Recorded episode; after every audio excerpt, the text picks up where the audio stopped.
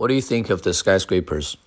I think that the skyscrapers are actually a mixed blessing. On the one hand, they um, increase the capacity of the city. They can host more people.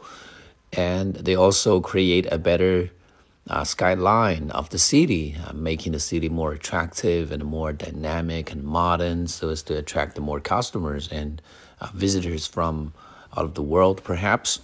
But on the other hand, we cannot deny that the skyscrapers can also be a hazard in the future. For example, maybe uh, fifty or seventy or one hundred years later, these buildings will get old.